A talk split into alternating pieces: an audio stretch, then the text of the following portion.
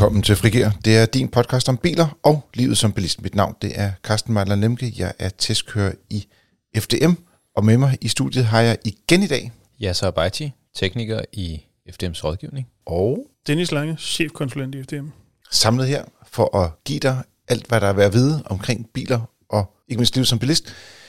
Vi har en lille programoversigt, hvor vi skal tale om vinterdæktesten for 2022. Nogen vil sige, at det er lidt tidligt, der er ikke kommet sne nu, men det er nu, at resultaterne bliver breaket, og hvis man skal ud og skaffe sig nogle dæk, så kan vi roligt sige, så er det bare med at få købt nogen, fordi at, der er efter om det sorte guld i øjeblikket. Det kan vi komme lidt tilbage til. Så har vi den første tur, vi kan høre i XPeng P7.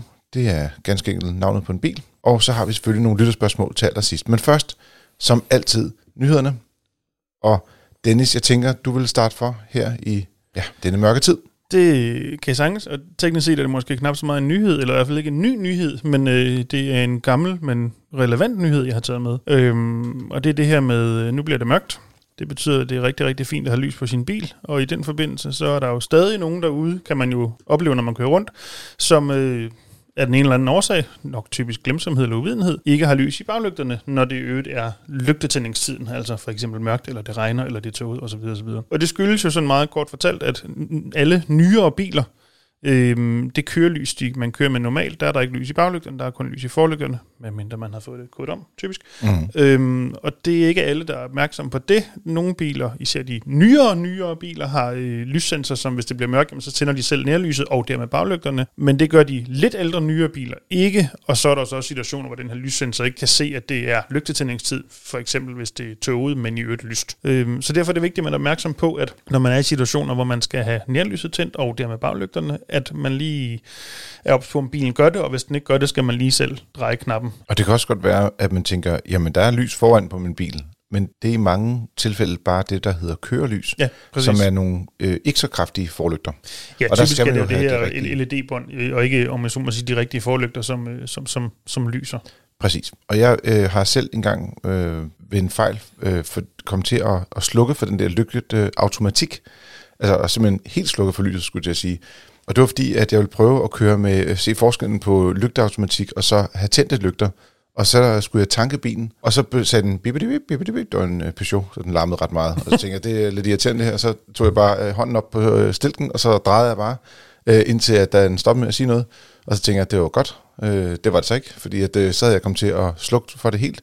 Så var den over på kørelys, men den var ikke på automatik. Og det betød, at der var instrumenterne, de var faktisk lyst op. Ja, det kan de jo sagtens på nogle biler.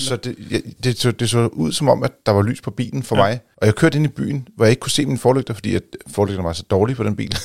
Og det viser, at der var jo så heller ikke rigtig noget her, lige her, fordi de var jo så rent faktisk lukket. Så jeg vil bare sige, man kan godt blive lidt snydt af det her med instrumentlyset, at det er tændt. Ja, jeg har faktisk også, det tror jeg på min forrige bil, for det var i hvert fald det forrige værksted, jeg benyttede, de excellerede ofte i, at når bilen sad og var inde til service, så slog de automatikken fra, jeg formoder for, at den ikke stod og brændte lygterne af, havde jeg sagt, inde i værkstedet. Fad hvad med det. Men de glemte altid lige at slå den tilbage på auto, når de var færdige med bilen. Og der gik jo et eller andet stykke tid, for jeg havde fået bilen tilbage igen, inden det gik op for mig, at den ikke stod, som den plejede, og dermed ikke tændte lygterne. Nogle gange kort tid, nogle gange lang tid. Ja, så er det kun Dennis og jeg, der har været dumme, eller har du også engang oplevet sådan en situation, hvor du har haft en forkert indstillet lygte? Nej, jeg har altid korrekt indstillet lygter. Nå, okay, godt. Det er så godt at høre. Men jeg har nok gjort det samme, som Dennis har oplevet, da jeg var på værkstedet, når man skal justere lygter på biler. Altså, jeg ville have sagt, møghund, ikke? Det ville jeg have sagt, men i forbindelse med service, så kommer man nogle gange til at gøre nogle ting, og det kunne være at dreje på en stilk, eller indstille sædet, så man kan nå pedalerne, for eksempel, når man skal køre bilen ind og ud, så... Men man skal prøve at huske at sætte dem tilbage. Og jeg har i rigtig mange år lært mig selv ikke at røre ved noget som helst. Sådan så kunden ikke oplever, at der er noget, der er anderledes ved bilen. Det er lidt sjovt, fordi jeg prøver også så vidt muligt. Hvis jeg skal køre en meget kort tur i vores bil, så er det sådan lidt, skal jeg justere på... Altså sidespejlene kan jeg godt lige flytte mig rundt og kunne se... Men bakspejlet bliver man nødt til at flytte, ikke? Mm. Altså, der er sådan nogle ting, hvor man tænker, okay, det er normalt min kone, der kører vores bil, så det er lidt... Jeg vil heller ikke ødelægge det for hende, vel? Så kommer heller ikke... Altså, så tager måske at justere længden, men ikke hældningen på ryglænet og sådan nogle ting. Mm. Nå, men det kort langt er... i alt det her med lygterne, det er jo automatik og leg og så videre og så videre. Det er dit eget ansvar som fører sidst, at sørge for, at der er det rigtige lys på altid. Så det skal man være opmærksom på. Og hvis du er irriteret over, at bilen ikke bare har det rigtige lys på, så kan man eventuelt kontakte sit værksted og spørge, om de har mulighed for at tænde lyset permanent. Ja, det er der det jo nogen, ikke nødvendigvis alle, men nogle modeller, hvor man kan kode det om. Ja, nogle biler kan du egentlig bare dreje på lyskontakten, så den altid er tændt, og så når du går ud og slukker bilen, så slukker lyset også, så der behøver man ikke engang gøre noget. Kan man og hvor den ikke siger, bip-bip. Ja, det nogen, men ikke alle kan du gøre det. Ja. Kontakt dit værksted og hør, om der er en løsning. Jeg har en nyhed med, som ikke er helt ny, men det er noget, vi har vidst. Altså, den er dog lidt nyere end det. Dennis' nyhed, den er cirka 10 år gammel, så jeg tænker, det er det nyere. Det er i hvert fald noget, vi har vidst i noget tid, og det er i forhold til, at når man lader en elbil, jamen så er det ikke al strømmen en til en, der ryger ned i højvoldsbatteriet. Og det har ADAC, vores søsterklub og FDM, lavet nogle undersøgelser af, og ligesom sort på hvidt bevist, at der er altså tale om et ladetab. Og så har man så prøvet ligesom at dykke lidt ned i, hvor forsvinder det her strøm hen, og hvor meget forsvinder så. Og der kan man så sige, grundlæggende så er der tale om, jo længere tid man er om at lade med en lav effekt, jo længere tid skal bilen være vågen og være aktiv på 12-volt-systemet. Og på den måde så tager ladeprocessen længere tid, og når 12-volt-systemet skal være vågen længe, jamen så spilder man egentlig energi på, at det hele skal være vågent og aktivt. Så det handler om at lade med den højeste effekt, man nu kan få på en 11 kW-lader, altså en hjemmelader eksempelvis. Mm-hmm. Så hvis bilen kan lade med 3,7, jamen så lad med de 3,7. Hvis den kan lade med to faser, 7,2 eksempelvis, så lad med det. Hvis det er 11 kW, så lad med det. Altså sørg for at lade så hurtigt som muligt, på den måde, så er bilen vågen i kortest tid. Ja, for det lyder lidt sjovt, fordi man kalder det jo ladetab, og så skulle man tro, det var selve altså laderen, den som der omformer strømmen inde i bilen, men i virkeligheden kommer, i hvert fald der, hvor det bliver mest, skal man sige, i øjenfaldene, der er det faktisk strøm, der bliver brugt til at opvarme batteriet, for eksempel. Nej, altså selve laderen i gang. Altså man kan sige, det kommer lidt an på, hvordan det er, man lader, og på hvilket tidspunkt af året, man lader. Men det største tab er primært onboard chargeren, selve laderen i bilen. Det er den, der altid som regel er den, der er den største synder. Mm-hmm. Hvis man lynlader for eksempel, og skal hen til en lynladestation i sin bil, hvor at bilen for eksempel prækonditionerer batteriet, det vil sige varmer det op, så kan man bruge en masse energi på at varme batteriet op, men ikke nødvendigvis sådan, at det giver mening. Så hvis man ikke skal lade med den fulde effekt, for eksempel, hvis man ikke skal lade med 120 kW, for eksempel, hvis man kun skal lade med 30 kW eller 50 kW, så er der ingen grund til at opvarme batteriet og bruge en masse energi på det. Så den her undersøgelse viser sådan lidt, at altså, konklusionen på undersøgelsen er, at det kan man altså godt gøre bedre, det her, fra fabrikanternes side. Men man skal også tænke på, hvad man selv kan gøre. Og det kunne jo være, at man eksempelvis lader være med at nødlade og bruger eller køber en wallbox i stedet for. Så kan man så en også rigtig hjemlader, kan man sige. Ja, og så kan man så sige, jamen, hvis man har en wallbox, jamen, så kan man, hvis det er muligt, få afgiftsrefusion. Det kan man ikke, når man nødlader. Man kan også sige, jamen, i de her tider, hvor strømpriserne er så svingende, jamen, hvis du nødlader, så tager det længere tid. Det vil sige, det tager mange timer. Det vil sige, når du starter ladningen, så koster det for eksempel 3 kroner, og når du slutter ladningen, så koster det 9 kroner, fordi at du har brugt så lang tid på at lade, at timeprisen, den fluktuerer så meget. Der var en strømpris i august, en anden i september, og en fjerde i oktober. Lige præcis. Men, men som udgangspunkt, ja, så vores anbefaling er, det hedder nødlader, fordi det er noget, man skal bruge i nød. Mm. Man skal som udgangspunkt ikke bruge nødlader. Man skal som udgangspunkt, altså man kan selvfølgelig godt bruge den, og hvis man har en korrekt installation, men man kan sige, det her, det er en af årsagerne til, at det ikke er smart at nødlade. Ja, men der er også mange andre sikkerhedsmæssige aspekter, hvorfor det kan være en dårlig idé at bruge den, i forhold til at bruge en rigtig ladeboks. Jeg synes, det der er lidt interessant, det er, at den her test er jo blevet foretaget af vores søsterklub ADAC, og de er jo meget, skal man sige, grundige. De har bare den lille detalje, det er, at i Tyskland, der nødlader de med lidt højere, skal man sige, nogle højere ampere, hedder det. Lidt mere strøm, end vi gør herhjemme. Men med den lille minte, er det stadig interessant, synes jeg, at en af bilerne den faktisk mister 24% af energien under den her nødladning. Altså det vil sige faktisk næsten en fjerdedel af den strøm, man betaler for, den går til ingenting i realiteten. Ikke? Altså, det er bare ladtab. Ja. Og de mest effektive, de taber sådan lige godt en 8. del af strømmen, ikke? Sådan 12,5%, ikke? Mm. Men altså, det er også derfor, det er også altid svært at sige, men hvor meget kan man forvente af ladetab? Det kommer an på, hvornår på året du lader, det kommer an på, hvordan du lader, det kommer an på bilens teknik osv. Men det sådan slag på tasken og en grov tommelfingerregel. Hvad den her test i hvert fald har vist, det er, at man ligger et sted mellem 6 til 10%.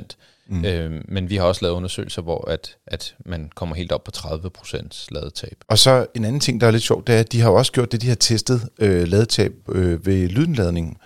Og det har vi også talt om tidligere, at typisk så foregår, skal man sige, også som du sagde før, at en del af selve ladetab foregår jo i selve laderen. Og når du går på en lynlader, så sidder laderen jo ikke i bilen, den sidder jo faktisk ude i selve ladeboksen. Der er det jo for en gang skyld reelt en ladeboks. Og der er det sådan, at af de 4 biler, der er blevet testet, så de 3 af dem, de har sådan ligget på sådan en mellem 2% og 4% tab.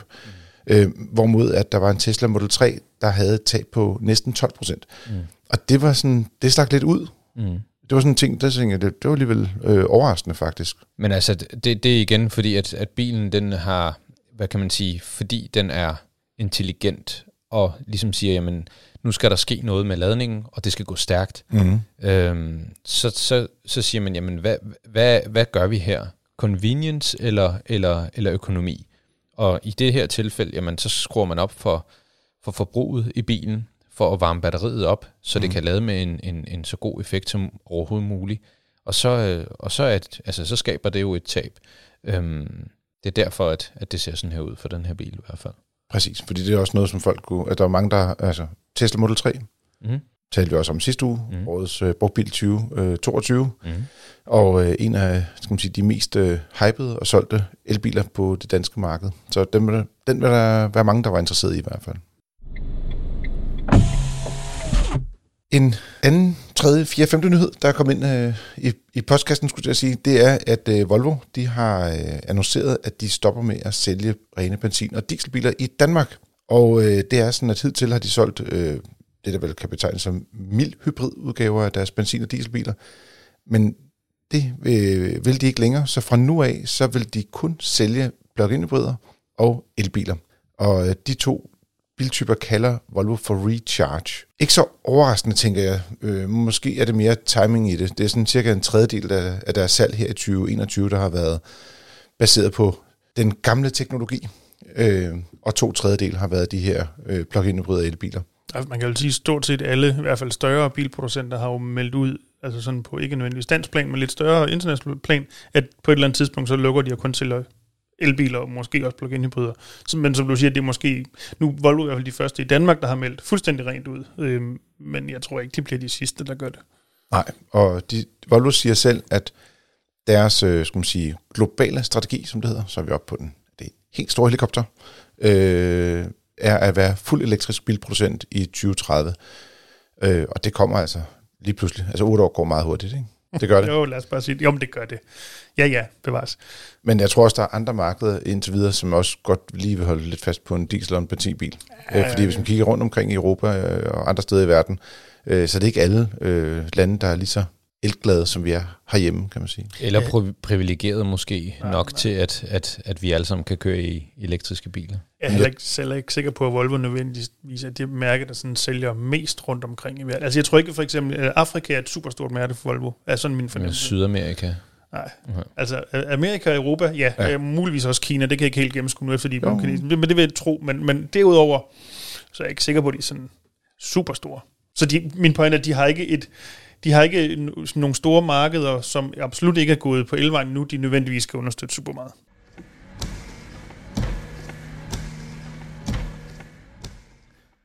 Denne uges tema er vinterdæktesten anno 2022, og der bliver testet en masse dæk. Nogle er forfærdelige, nogle er fantastiske, og vi har jo en stor artikel om det inde på vores hjemmeside, og naturligvis også i motor til FDM's medlemmer, der både findes i en fysisk form, og så også i en online-udgave, hvis man er til den slags. Der er mange spørgsmål, der lander i rådgivningen, Yasser, når den her vinterdæktest kommer ud. Ja, der er mange, der spørger til, om det overhovedet giver mening at skifte til vinterdæk. Nu kan de se, at testen er kommet og så videre. Og det kan være, at man... Altså i de senere år, så er det jo ikke fordi, det er væltet ned med sne. Og det er sådan... De ting, som folk sådan forbinder med vinterdæk, det er, at der skal være sne ud på vejene. Og så kan man så sige, jamen, har man så brug for vinterdæk? Og det kommer lidt an på, jamen, det er jo svært at forudse, hvad der kommer til at ske med vejret. Men vinterdæk er ikke alene gode i snevejr. Vinterdæk er også gode, når det bliver køligt i vejret, og også når der er is og islag, det kan jo også ske, så har de nogle andre egenskaber. Dertil har vi også en våd vinter, typisk, og så har de altså også nogle gode egenskaber i forhold til at aflede vand. Så vinterdæk er ikke, hvad kan man sige, nødvendigvis den eneste løsning, hvis man nu kan lade bilen stå, for eksempel man er pensioneret, eller ikke bruger bilen særlig meget, eller siger, okay, i dag der er det rigtig koldt. Og der har et alternativ, kan tage en bus, eller tog, eller cykle, ja. Hvilket er altid rart i snevejr. Men... Ja, det er nok ikke så fedt. Men hvis man har et alternativ, eller hvis man siger, jamen i dag der er det ikke så godt, der kan jeg bare lade bilen stå, så kan man måske vælge et alternativ som helårsdæk. Og det er der nogen, der spørger til. Men hvis nu man kører rigtig meget, jamen, så handler det om at have det rigtige fodtøj på, og det ved vi, du og jeg, når vi spiller fodbold, så er det meget rart at have fodboldstøvler på. Præcis. Så glider man ikke på banen, det er ikke så fedt at spille i gummisko. Og tilsvarende, de der fodboldstøvler, når man spiller indendørs fodbold, de er ikke så populære. Nej, det er ikke så sjovt. Nej, så der skal man også huske at skifte over til nogle andre sko. Så skrøjter man faktisk også på banen. Det gør man nemlig også. Ja. Så det handler om at bruge det rigtige fodtøj til det rigtige underlag, og alt hvad... Altså, de test, vi har lavet gennem tiden, jamen de viser jo, at vinterdæk er bedst til vinterhalvåret. Så indtil nu har man ikke kunne lave det perfekte kompromis af gummi, der virker hele året og kan det hele. Altså både i sommerhalvåret og performer som de bedste sommerdæk, og i vinterhalvåret som performer som de bedste vinterdæk. Men lidt spøjst, og nu talte vi jo lige Volvo før, så i deres XC40-model, i hvert fald den elektriske, og nu bliver jeg faktisk i tvivl om, det også er i plug-in-hybriden. Men den har faktisk helårsdæk, og den bliver leveret med dem, og kommer ikke med andet. Og det er et bilmærke, som lever i et land, hvor der er krav om vinterdæk om vinteren, og hvor det er, at sikkerhed er det ypperste parameter et eller andet sted.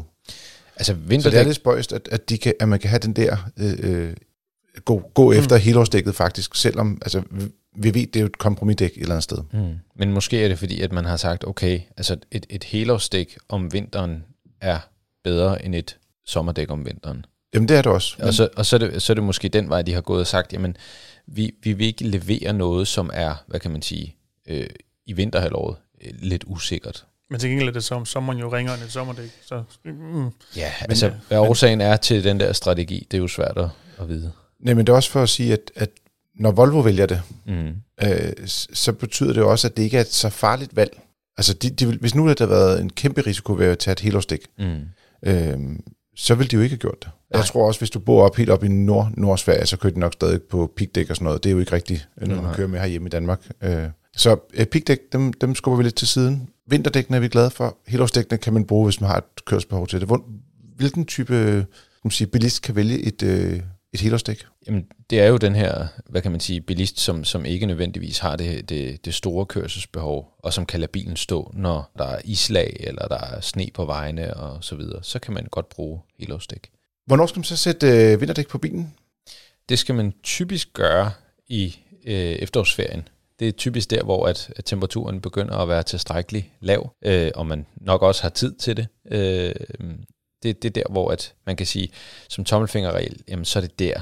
Og når temperaturen begynder at bevæge sig ned under de her, eller omkring de her 7 grader permanent.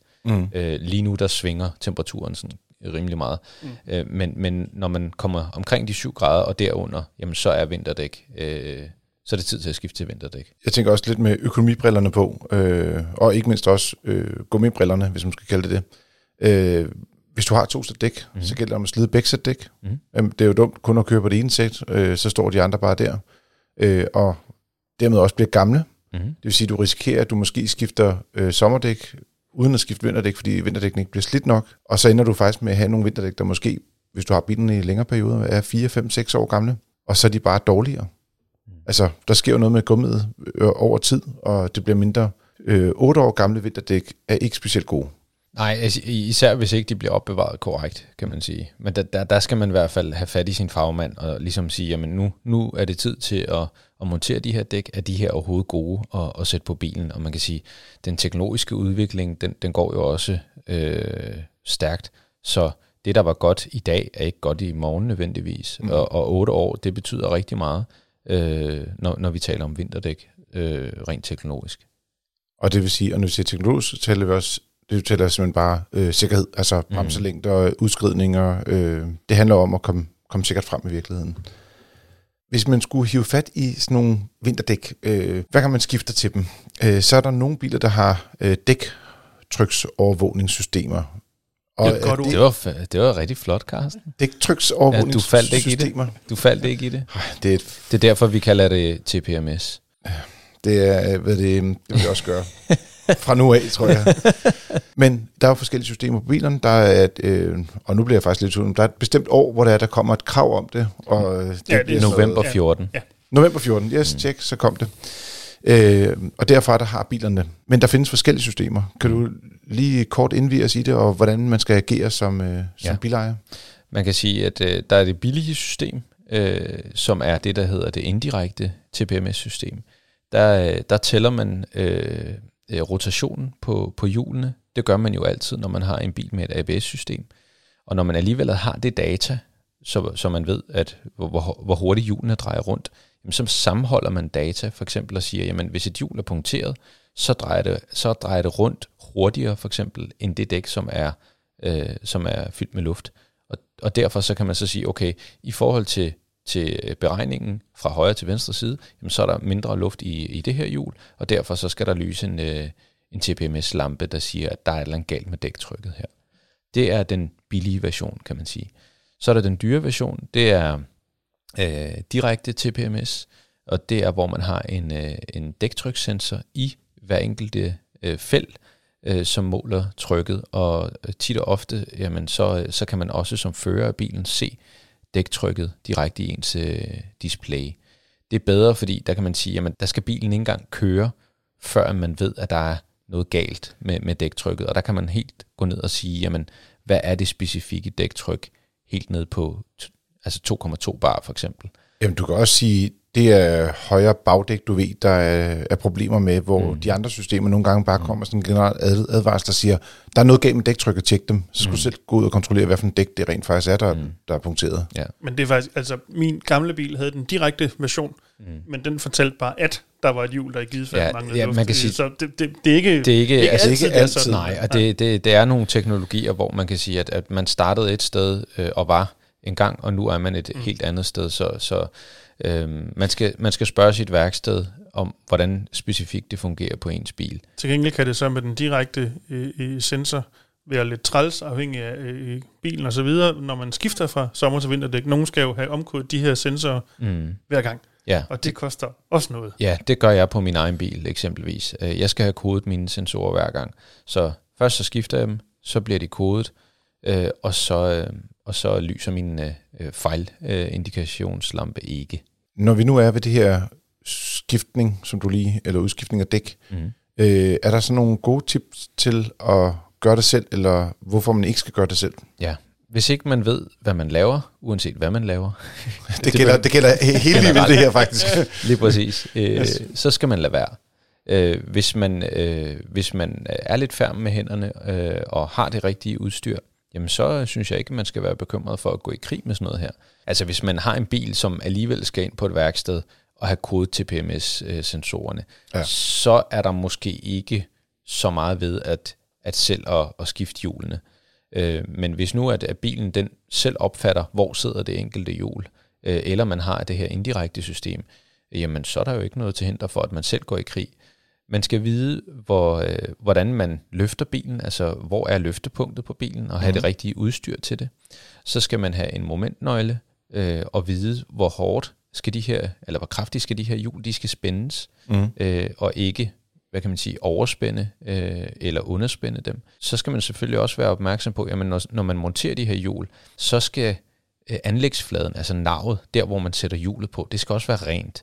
For man kan sige, hvis der er rust og så videre, jamen så lægger de her to anlægsflader ikke korrekt an mod hinanden. Så hvis man er, hvad kan man sige, ikke har det rigtige udstyr eller værktøj, så er der ingen grund til, at man begynder at gå i gang med sådan noget her. Men altså, du har jo helt ret, man skal vide, hvad man gør, og så skal man grundlæggende være. Men, og her taler jeg som en, der ikke nødvendigvis er super teknisk anlagt, men heller ikke har 10 tommelfingre nødvendigvis. Mm.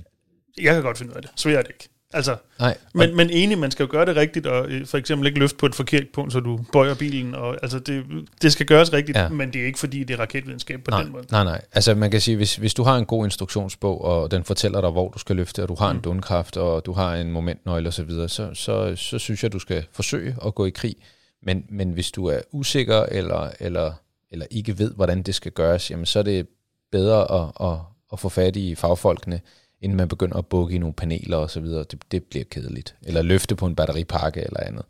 Det bliver lidt kedeligt. Og så en lille pro-tip herfra fra en, der gør det selv. Det bedste, jeg gjorde i den sammenhæng, efter at have skiftet hjul i mange år, det var at købe mig en rigtig værkstedstundkraft, som ikke nødvendigvis koster særlig mange penge i Harald Nyborg eller tilsvarende, i stedet for de der saksedundkræfter, der ligger i bagagerummet på bilerne. Den kan bruges, men nej, hvor er det meget nemmere og bedre med en rigtig værkstedstundkraft. Helt enig. Og hvis man er på udstyrsfronten der, så findes der faktisk også nogle former for sådan slagnøgler, som kan løsne boltene, der kører på 12 volt, som man kan sætte ind i bilens 12-volt-system. Og når du så aktiverer den, så slår den simpelthen boltene af, og det er noget af det, som der i den grad kan udlægge en ryg. Det er, når man prøver at få sådan et sæt fastgroede bolte af, når man skal man sige, skifte hjul. Og mellemløsningen, som den jeg har, det er så en top bare i den rigtige størrelse til din almindelige skruebordmaskine. Den slår ikke møtrikkerne fri, det er med på, men det kommer meget hurtigt af og på, end hvis jeg skulle stå og gøre det manuelt. Og der skal man så passe på, når man spænder dem igen, at man ikke kommer til at overspænde det, ligesom jeg så startede med at sige det med at huske at bruge momentnøglen. Yes. Og man kan sige, en sidste ting også, der kan gøre det dumt at gøre selv, det er de her med vægtene. Når man har nogle af de nyere biler, især elektriske biler, de har meget stort dæk, der er virkelig tunge, og det kan være svært at håndtere, og du snakker også om batteripakker, og hvor man præcis må løfte på bilen. Altså, hvor man før kunne få rustskader, det er så hvad det er, men at ødelægge en batteripakke, det ville være decideret dumt, ikke? Denne uges bil er en forpremiere på XPeng P7, som vi nævnte tidligere, ganske rigtigt er et navn på en bil, der kommer til Danmark her i starten af 2023. Det er sådan faktisk en ret stor bil, når man står udefra og kigger på den. Men når man så sætter sig ind i den, så er den også vældig behagelig på forsiden, men på bagsiden, der er der lidt kleint. Jeg har kun stået ved siden af den, da I havde den til test. Min fornemmelse, og det her du meget gerne må rette mig, er vi et eller andet sted imellem en Tesla Model 3 og en Model S. Ja. Sådan cirka. Ja, det tror jeg faktisk er det mest præcise. Fordi den udvendigt overstiger lidt Model 3'en. Men i realiteten vil jeg sige, der er faktisk på den punkt lidt mere plads på bagsædet i Tesla Model 3. Ja. Så jeg vil sige, de to er nok dem, der størrelsesmæssigt passer bedst sammen. Okay. Men det var faktisk lidt usædvanligt en forpremiere, hvor vi havde bilen til rådighed på matriklen. Det var ikke en decideret test, så vi ikke var ude at lave rækkeviddemåling på den, for eksempel. Vi havde den over en kortere periode, så det kunne ikke lad sig give sig. Og det er sådan lidt sjovt det her, fordi nogle punkter, så er den meget europæisk, og nogle punkter er den utrolig kinesisk. For det er jo det der, altså en kinesisk bil. Det er jo en kinesisk bil. Ja. Og hvad er det, men de har bremser fra Brembo, de har dæk fra Michelin, og lydanlægget er fra danske Dynaudio. Det lyder jo meget europæisk. Ja, det er det.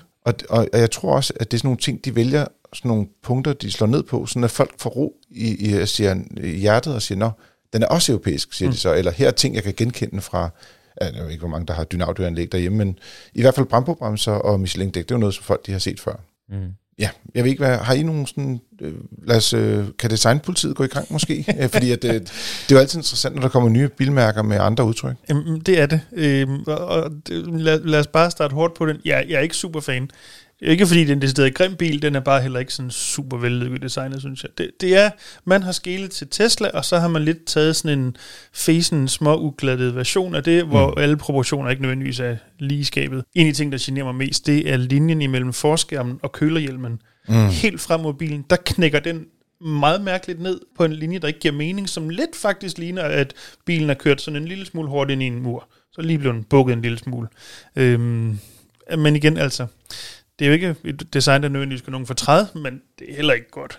Nej, altså den er ikke, måske lidt flommet, men altså ja, det er jo sådan lidt men nyt design og ny måde at se biler på i forhold til det, vi har været vant til før. Ja. Den er også en sedan, ligesom Tesla Model 3. Til trods for det ligner den, altså sådan på facongen, silhuetten ligner det ikke, at det er en sedan. Nej, og men det er det samme med Model 3 jo. Ja. Præcis.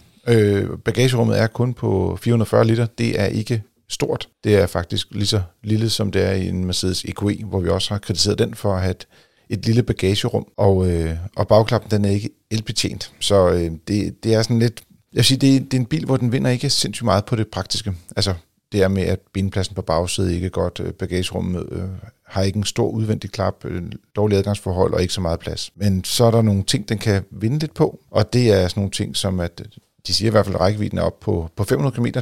Det er fornuftigt, men når man har et batteri, som er på 80 kWh. Og så er der en garanti på 5 år på bilen, og så har de jo skal man sige, et ret højt udstyrsniveau.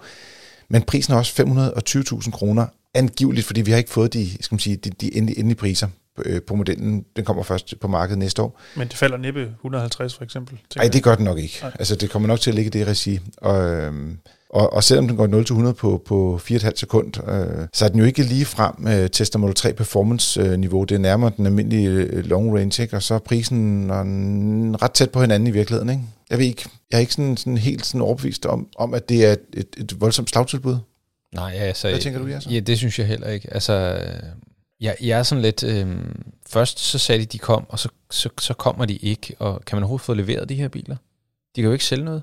Jamen, til næste forår, så kommer de. Altså, de havde en model, som de valgte ikke at introducere alligevel, fordi okay. den var ikke tidsvarende, kan man sige. Ja. Altså, og det var fornuftigt. Så valgte de ikke at gøre det alligevel. Ja, så, men det var meget dyr og ikke så tidsvarende. Og nu kommer de med en lidt dyrere model end det, men trods alt, den er bedre kvalitet end den vi havde sidst. Ja. Men det er jo sådan nogle ting, som kunderne, altså, det er ikke... Det kan ikke gå i maven. Nej, lige præcis. Og nu hvis jeg selv skulle ud og købe bil, og lad os sige, at jeg er fuldstændig blank, og jeg får nys om, at så vil de lancere en model. Det er et nyt mærke, og så vil de ikke lancere en model alligevel. Hvad kan jeg så regne med? Det synes jeg er lidt et tilbageslag. For altså, så må de ligesom sige, nu kommer vi, og så gør vi det, i stedet for det der med, at ja, måske kommer vi, og måske kommer vi med en model. Og, altså, jeg synes ikke, det er... Jeg kigger på det som forbruger, og jeg synes ikke, det her, det er noget, der... Men de har der showroom lige over for Tivoli. Altså, det er der. Ja, jeg har været derinde, ja. da de lukkede op, og jeg stod og kiggede på bilerne, og så tænkte jeg, det er da interessant. Men det der showroom har også været der længe nu efterhånden, ikke? Og der er ikke solgt en eneste bil. Ah, men altså, hvis ret skal være ret, ikke? Så er der også nogle af de ting, som Elon Musk har sagt igennem tiden, der ikke er kommet lige på datoen. Er der nogle af de ting, han har sagt, der er kommet lige på datoen? Jeg tror måske en enkelt eller to, men det er mere bare for at sige, det er jo ikke altid, man rammer 100% på datoen. Jeg vil sige, nu kommer de lidt sent, og så må man bare forholde sig til dem, når de lander. Og det er klart, det er jo, når vi får den her skal man sige, bølge af forskellige kinesiske bilmærker, vi aldrig har hørt om før, hvor XPeng er en af dem, men der kommer også den Aura og What a Way? Ja, det tror jeg. Ja. Det lyder nogenlunde rigtigt, ja. Noget af den stil. Way Coffee, noget lidt, tror jeg, der er en, der hedder. Ja. Så, men det er bare for at sige, at der kommer en masse ting, hvor vi ikke kender bilmærkerne i forvejen. Altså, det virker som om, de der kineser, de har styr på, at de gerne vil til Europa med deres elbiler. Så jeg tænker, at de skal nok komme. Nej, jamen, det er jo en bølge, der kommer. Sådan er det jo, skal man sige, når der er krig på bilmarkedet, ikke? Jo. Så, men man kan sige, det er jo sidste ende, det er jo forbrugeren, dem, der skal købe bilerne, der så har den endelige dom over... Tror de på det nok til at lægge 500.000 i det her tilfælde, for eksempel? Det vil jo vise sig. Det kan sagtens være, at det bliver tilfældet. Altså, nu er den her bil jo også hurtig, og har et relativt stort batteri og sådan nogle ting, så det er jo klart, den kan jo ikke sælges til 200.000 kroner. Men jeg synes faktisk, det er lidt ærgerligt. Jeg havde troet, at kineserne kom ind og ligesom bød på laveste fællesnævner, skulle jeg sige, eller sådan de billige biler. De gjorde, eller du havde håbet, de gjorde, hvad koreanerne gjorde, da de oprindeligt kom til Europa. Ja, det er præcis. Kom ind med nogle discountprodukter. Udmærkede biler, der bare var billige, og det kunne du måske også godt mærke nogle gange, men du fik i hvert fald en god pris. Er det Kia Cephia, du tænker på lige nu, eller hvad? Kia Pride. Kia Pride. Ja. Der var også nogle, altså, man kan sige, den første... Det tog lidt tid, før de rigtig var gode, vil jeg sige. Men det var bare til at starte med, at de var billige. Den første generation af Ceed var jo en ganske udmærket bil, men prismæssigt rigtig stærk prissæt. Og det var også præcis. Det, der hjalp. Men hvor lang tid har det taget, for eksempel Hyundai og Kia, at få fodfæste i Danmark? Ja. Og det er derfor, jeg siger, at det her... Altså, hvis jeg skulle have en ny elbil... så vil jeg kigge på, jamen, hvordan ser det ud på markedet, og hvorfor en bil passer til mig, naturligvis. Men jeg vil også kigge ind i, hvad er det for noget, jeg køber ind på. Og jeg synes bare, at ja, for mig, der er det i hvert fald ikke tillidsvækkende, det her. Det, der til gengæld bliver, det er lidt i forlængelse af det, du siger, ja, altså, men måske kan blive interessant, det er jo i hvert fald historisk set, biler i den her prisklasse, den der 500.000, som jo sådan er i den højere ende, der har bilkøberne i hvert fald traditionelt set været utrolig konservative, og kun nærmest købte BMW og Mercedes sådan skåret meget til. Jeg ved godt, at elbilerne rykker nok lidt på det. Jeg vil sige, Tesla har i hvert fald taget deres bid, ikke? Præcis, men derfor er det jo så interessant, altså hvor langt er den, man kan sige, konservative tilgang rykket? Er man frisk på også at købe et fuldstændig ukendt kinesisk mærke, eller hvad?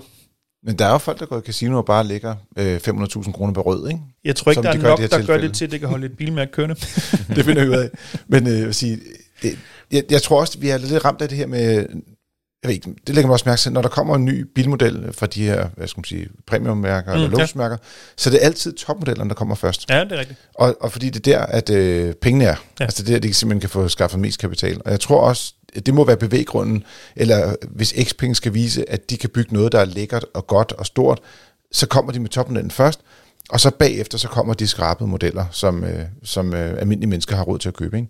Men jeg vil sige, for mig 520.000, det er jo helt ude for ligaen, ikke? Og bor trods alt i København og arbejder, gammel mand, gammel hvid mand, der tjener penge, og jeg har ikke råd til at købe en bil til 520.000. Det er simpelthen for... beyond mit bilbudget. Så jeg tror, i så fald, hvis jeg skulle bruge 500.000, så ville jeg nok... Altså, så skulle du skulle virkelig få noget for pengene. Ja. Og nu kørte jeg faktisk også i bilen, og ude at tage billeder af den også. Og en ting, der var helt umanerligt irriterende, det var, den har noget, der hedder X-Pilot, som er dens køreassistentsystem. Mm. Og hver gang du aktiverer den, så siger den, XPeng P7 er activated. Et eller andet. I nogle små højtalere, som sidder i førersædet. Og så hver gang, at du så drejer lidt for meget på rattet, eller får trykket på bremsen, så den stopper, så siger den, X-Pilot expirated, eller sådan noget den stil. Man føler virkelig, at man er ved at dø hver gang. Fordi så når du skal aktivere den, når du har lavet vognbaneskiftet, så siger den det en gang til. Det kan blive til mange gange, kan jeg meget hurtigt regne ud. Ja, altså det er noget af det værste. Det er lyde, som er overflødige, når man kører lange ture. Men det gode ved de her biler, det er jo software, og det kan nogen opdatere på et tidspunkt. Jeg tror faktisk, du vil sige, det gode ved det er højtaler i nakkestøt, så man bare giver dem hammer, så siger de ikke noget mere. det er lige for, jeg tror det. Hvis jeg køber sådan en bil, så vil jeg gøre det. Gå ind og finde den lille, lige spørge Yasser og sige, må jeg godt klippe her? Rød eller sort? Rød eller sort. Ud at den brænder sammen. Så, men XPeng på vej på markedet med stor luksusbil, og til en relativt høj pris, og en kvalitet, som ikke rigtig helt matcher det prisleje, som de lægger sig ind i lige nu. Men der er ikke nogen tvivl om, at kineserne de kommer, og de kommer hurtigt. Og vi kan også se det på andre mærker som MG, der jo startede med nogle relativt halvgode biler, og nu er begyndt at have nogle faktisk rigtig interessante biler på vej. Og det kommer formentlig også til at ske for det her bilmærke. Ja, og så hvis vi skal runde den, hvis nummer 1 faktisk til trods for vores måske knap så positive omtale her, alligevel gerne vil købe sådan en, så er det, hvis jeg ikke tager helt fejl, en af de mærker, hvor du rent faktisk gør det online. Som vi for eksempel jo i princippet også kender fra Tesla. Og så er der det her showroom inde på Axeltorv, eller hvor der er inde overfor... lige overfor Tivoli engang, faktisk. Ja, så det er endnu en af de her nye forretningsmodeller. Det tænker jeg, at vi tager en tur tilbage til, måske en dag, og lige snakker lidt omkring, hvordan man kan købe biler online. Det er der flere, der kommer til at gøre jo. Absolut. Men først så hopper vi over i vores indbakke. Hvis du har et lytterspørgsmål, så kan du sende det til podcast@fdm.dk. Det har Christian gjort. Han har skrevet en længere mail, som beskriver en, hvad vi vel godt kan kalde en lidelseshistorie, med en Peugeot 5008 benzin, 130 hestes, og som han egentlig har været glad for. Men desværre er der sket en fejl på hans motor, som gør, at han både har haft lidt højt olieforbrug, og han har måttet skifte en tandrem, eller han har fået skiftet tandrem faktisk på værkstedet. Og så bagefter det, så sker det, at der kommer nedbrud på motoren, som vi må sige til Christian, du må hellere skrive ind til vores rådgivning og få konkret rådgivning lige præcis i dit tilfælde. Men lige præcis det her med efterfyldt olie og tandremmen, som åbenbart er blevet forbredet. Mm. Det er to ting, vi har hørt om før, Yasser, på Peugeots motorer. Ja, det er det, som vi har beskrevet i vores, pressemeddelelse for noget tid siden. Det var, at vi går ud og, og siger til vores medlemmer, I skal være særlig opmærksomme, hvis I køber nogle af de her motorer, som er fra Stellantis, hvor at der er tandrem, der er i olie, og hvor at vi har oplevet, at bilerne kan få et stort olieforbrug, eller at tandremmen den smuldrer i motoren med hvad kan man sige, problemer med smørsystemet til følge. Og det er det, som det her det også lugter lidt af, at der er sket for ham. Det, som der så også er sket for ham, det er, at der tilsyneladende har været et problem med nogle tændrør, og så har han også, værkstedet er kommet frem til, at der mangler kompression på en cylinder. Og det er så spørgsmålet, hvad der så sket specifikt der? Men der har vi ikke, det er ikke der, hvor de store problemer ligger med de her motorer. Det ligger netop på smuldrede tandremme, og så højt olieforbrug, der jo ikke er relateret. De kan godt have det ene, uden at have det andet faktisk. Ja, de kan både have det ene og have det andet, men det er så spørgsmålet, hvad er der specifikt sket her? Ja. Det er svært at svare på, altså, det er ikke beskrevet, og derfor så synes jeg, at han skal kontakte rådgivningen. Så skal vi lige prøve at se, om vi kan dykke lidt dybere ned i det her. Så, men hans, det er jo aldrig sjovt, når der er en motor, der står af, men hans reelle spørgsmål er, han siger, hvad skal jeg gøre med en bil? Er det værd at bruge 50.000 kroner på at købe en ny motor til bilen, eller skal jeg bare sælge den og finde en anden bil? For biler er jo steget meget pris. Ja, det er simpelthen super svært, ikke? Fordi at fordelen ved at bytte bilen ind, det er, at værkstedet måske kan skifte motoren til en lidt lavere pris, end det han skal betale som forbruger. Så på den måde tror jeg, det økonomisk set kan være en fordel. Man kan også sige, at hvis han får sat en anden motor i, kan jo risikere, at den motor også får et... hvis det er til 50.000, så tror jeg, det er en ombyttermotor og ikke en ny motor. Mm. Det lyder prisen i hvert fald ikke til at være med ny turboleder, ny selve motordel og sådan nogle ting. Det plejer at være højere end 50.000, ikke? Men altså Altså man kan sige, at bilen har jo en markedsværdi, og den skal man så fratrække en reparationspris. Og hvis det er 50.000, det koster, jamen så må han forvente at få markedsværdien minus 50.000 for bilen. Mm. Og det må han jo så vurdere, jamen er det den vej, jeg skal gå, eller skal jeg ud og finde 50.000 og lægge i bilen for at få den reelle markedsværdi. Mm. Så alt efter, hvad værkstedet eller forhandleren tilbyder ham i bytte for eksempel til en anden bil, så må han så vurdere, om han vil gå den ene eller den anden vej. Fordi det er aldrig sjovt at, at stå i sådan en situation her med en bil, der ikke kan køre, og en regning på 50.000 kroner. Bare lige for en 4,5 år gammel bil. Det er jo næsten ny bil. Ja, og det er også derfor, jeg siger, at jeg synes, han skal kontakte os, fordi jeg kunne godt tænke mig at dykke lidt dybere ned i den her, enten mig selv eller en af mine kollegaer, så vi prøver at se, hvad er det, der er sket i tilfældet her. Men man kan sige, for dem, der enten har haft en smuldret tandrem, hvor motoren så er smuttet, eller at de bare har et meget højt olieforbrug, som også gør, at motoren skal skiftes. Hvis man står i sådan en situation, og der faktisk har vi fået en del henvendelser på jo, jeg synes, den er svær, fordi hvis nu man står i en bil, hvis man er blevet træt af det, så vil jeg faktisk sige, kom ud af det så godt som muligt, få pengene. Men han er også faktisk lidt glad for sin bil. Altså han synes jo faktisk også, det er en pæn bil. Han kan godt lide den som udgangspunkt, ikke? Så jeg tænker også, der er lidt det der med, at hvis det er den bil, der opfylder din families behov, og du faktisk er glad for den, så koster det 50.000 kroner at fortsætte den her rejse, kan man sige, med bilen. Men det koster jo også penge at skifte bil. Mm. Altså, så selvom brugtpriserne er steget på alle de andre biler, han kan gå og overveje, så er der jo også i det hele taget bare det her med, at skal man sige, en forhandler, når du køber en ny bil, han skal jo også tjene nogle penge på den bil, han sælger til dig og sådan noget. Så jeg tror, hvis han stadig kan have gnisten med bilen, så vil jeg nok... og bilen kan få gnisten igen. Bilen kan få gnisten igen. Så vil jeg nok sige, okay, spring i det og behold bilen lidt længere. Hvorimod, at hvis han sådan føler lidt, at... Jeg er lidt nervøs for, om der kommer højt olieforbrug igen, og at tandremmen den smuldrer, og der måske er den her tredje form for fejl på motoren. Nogle gange så mister man jo tillid til produktet, og så må man jo så sige, jamen, okay, nu gider jeg ikke det her mere, og stopper, mens lejen er god. Og det er der rigtig mange, der vælger, og det kan jeg også godt forstå, fordi et eller andet sted, så kan man sige, jamen, jeg er ikke blevet behandlet ordentligt af det her værksted eller produkt. Jeg synes ikke, det lever op til mine forventninger. Og så må man jo finde ud af, om der er nogle andre, der kan det. Så jeg kan forstå begge løsninger, kan man sige. Det er lidt ligesom utroskab, ikke? Nogle forhold... der kan man... Nej, men det er jo, der er tillidsbrud. Altså, og på den måde, nogen kan godt komme igennem det, og skal stadig godt få et godt ægteskab, og andre bliver skilt. Det er ligesom, hvis dine ægtefælle igennem flere år har løjet om, hvem de i virkeligheden var. I det her tilfælde en bil har løjet om, hvor god den måske var. Præcis. Og uden nogen politiske undertoner. Nej, overhovedet ikke. Det var taget ud af blå luft. Du er god parterapeut der, Carsten. Ja, det er ikke ud af det grønne luft. Nå, okay, godt. Der er også et bonusspørgsmål her fra Christian. Han siger, han har også en kollega, der har en tilsvarende bil, og den bil, den bruger så lidt meget olie også. Og så de overvejer lidt at sælge. Altså kollegaen overvejer at sælge bilen.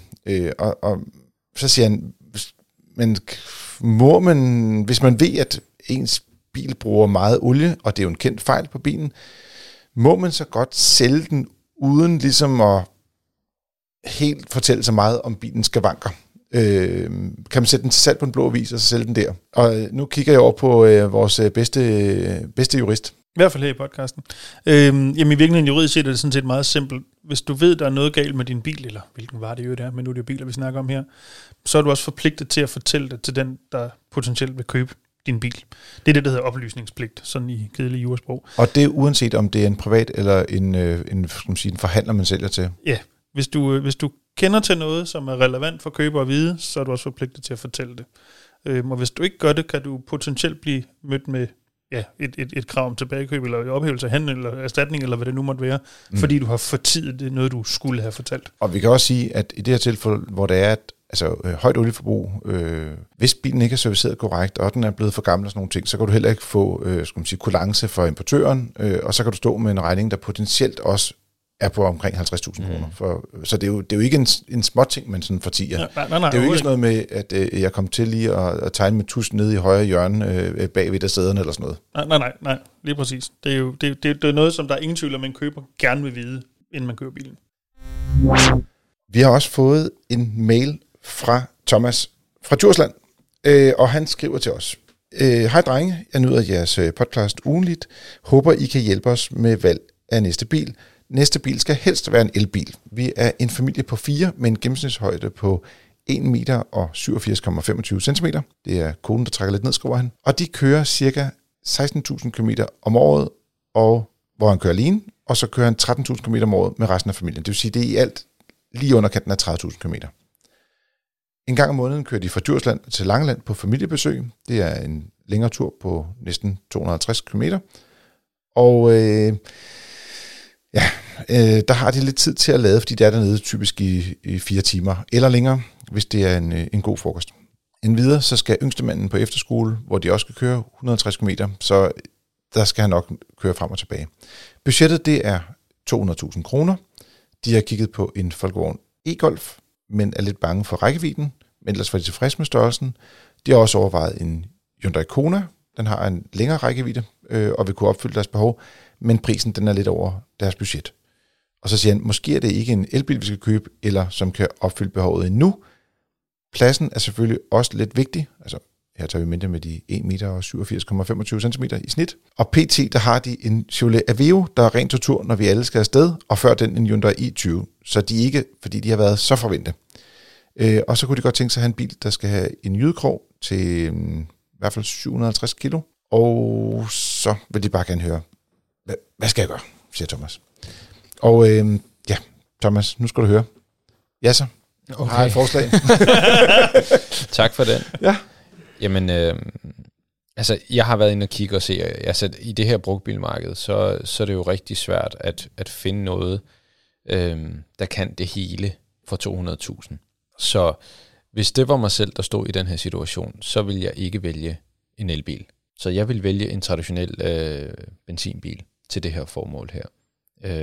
Og du siger benzin, selvom han kører 30.000 om året? Ja, man kan sige... 16, hvis nu ret... Nej, undskyld, det er 16 plus 30, det var det, du sagde. Ja. Og okay, så ikke rigtig 30, men 29 så. Ja, fair nok. Jamen, det. Man kan sige, at det kommer lidt an på, nu står der arbejdskørsel 70 km til og fra arbejde, og hvis det er på motorvej, og bilen den kan ligesom få lov til at udfolde sig, så kan man også vælge en dieselbil.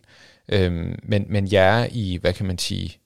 Jeg synes, det er kæmpestor ved at vælge. Altså, nogle dieselbiler kører længere på literen end benzinbiler, det er meget traditionelt.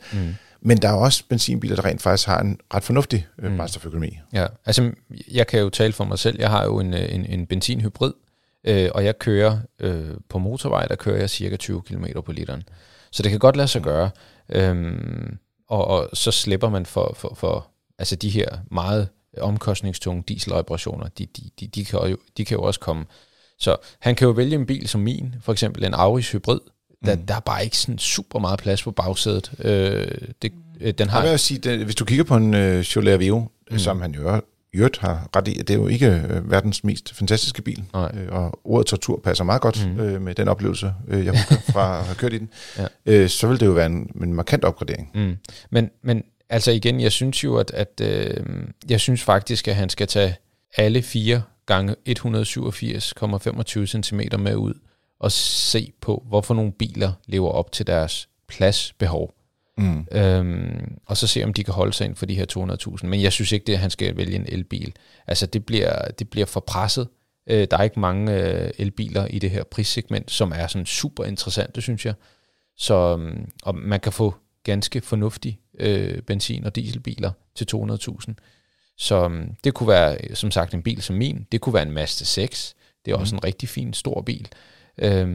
Men find ud af, hvad passer til deres behov og størrelse og temperament og så videre. Lav en god sortering, eksempelvis på bilbasen, og sige maks 200.000, maks antal kilometer og så videre. Og så prøve at finde en bil, som passer til deres behov. Dennis? Jeg synes heller ikke, det her var... Jo, der er elementer, der gør det her til en nem opgave, og så er der nogle andre, der gør det til en svær og umulig opgave. Det nemme er, at de kommer fra en Chevrolet Aveo, så alt vil være en opgradering, uanset hvad. Fordi altså, der var lige den der, som vi jo så talte om tidligere, Kia Pride. Ja. Jeg ved ikke, om der findes nogen... Nej, jeg er ikke sikker på, der er en af mine venners mor havde sådan en, og da hun sagde, jeg købte den her bil, og så stod jeg sådan og kiggede på den. Altså, jeg vidste ikke, hvad jeg skulle gøre. Nå, men du har ret. Næsten alt vil være bedre. Ja, det er præcis. Men det er jo så derfor, hvor det begynder at blive en lille smule svært, fordi man kan sige, at de enkelte kriterier, som Thomas stiller op, er jo i og for sig ikke problematiske i sig selv. Det er mere det, når vi skal ramme alle sammen, at det bliver lidt svært, især hvis det skal være en elbil. Jeg trollede bilbasen igennem for elbiler til 200.000, og der er ikke mange, hvis nogen overhovedet, der lever op til de her krav, som har bare noget, der minder om en fornuftig rækkevidde. Hvis jeg skal komme med et bud, og det tækker ikke alle boksene, så fandt jeg en Hyundai Ioniq, altså ikke 5'eren, men Ioniq Classic, eller hvad vi nu skal kalde den, til 170, som jeg tror kommer til at knibe lidt på bagsædet med højden. Den kan heller ikke fås med træk, i hvert fald ikke den her konkrete. Det tror jeg faktisk ikke, nogen af dem kan, hvis jeg husker rigtigt. Og rækkevidden, tror jeg, hvis han har anlæg for at køre økonomisk, kan han godt leve med det. Vi har en kollega, som har sådan en bil, og han kan godt ramme de der 300, som er en lille smule over, hvad den sådan set officielt kan køre. Ja. Man skal ville det. Man skal ville det. Du skal simpelthen kigge på vejrudsigten og så tjekke, er der medvind? Nej, så venter jeg. Ja, præcis. Ja. Så det skal være et projekt, man virkelig ser sig i, og vil tage de, man kan sige, kompromiser, hvis det er. Og andet kunne jeg simpelthen ikke finde på el, der passede i budgettet, og igen, det har jo så ikke ramt alle kriterierne. Så jeg er sådan set enig med jer, så find en god benzinbil til de penge, som I kan være i, og i øvrigt opfylde behovene. Det er betragteligt nemmere at finde et eller andet der. Jamen, Det er lidt irriterende. Er det nu, du foreslår den der Porsche Station-car-ting nede på el? Jamen, det er, fordi budgettet er 200.000, ikke? Så Dennis, hvad har jeg så fundet? Ja, det er jo du på en 4-5-600.000. Ja, det er den traditionelle. Nej, for jeg tænker faktisk lidt, at hvis man går og godt kunne tænke sig en elbil, og de skal nok komme, og de skal nok også komme til nogle fornuftige penge, så kan det være en god idé at købe en, så at sige, en trædesten i form af en gammel benzinbil, for jeg er enig med Yasser, det vil også umiddelbart pege på benzinmotoren som bedste valg. Så jeg vil gå lidt tilbage. Jeg har to forskellige biler. Den ene bil, det er den lidt ældre bil, det er en Toyota Avensis stationcar, som er ret stor. Der vil i hvert fald kunne være plads til hele familien, en stor bagagerum også. Den har en reel fornuftig brændstoføkonomi og også teknisk ret stabil. Ja, så jeg håber, du nikker også. Ja, så godt. Hvad er det så? Puha. Det redde min dag, det der. Du behøver ikke at vælge 2,2 diesel. Nej, det skal være en, helst en 1,8 benziner, tror jeg, er det økonomisk mest fornuftige valg lige her. Så den kunne man i den grad gå efter, og så få en ret fornuftig bil. Men den er jo også ældre. Og det vil også sige, at der er nogen, der vil sige, den føles også lidt gammel indeni.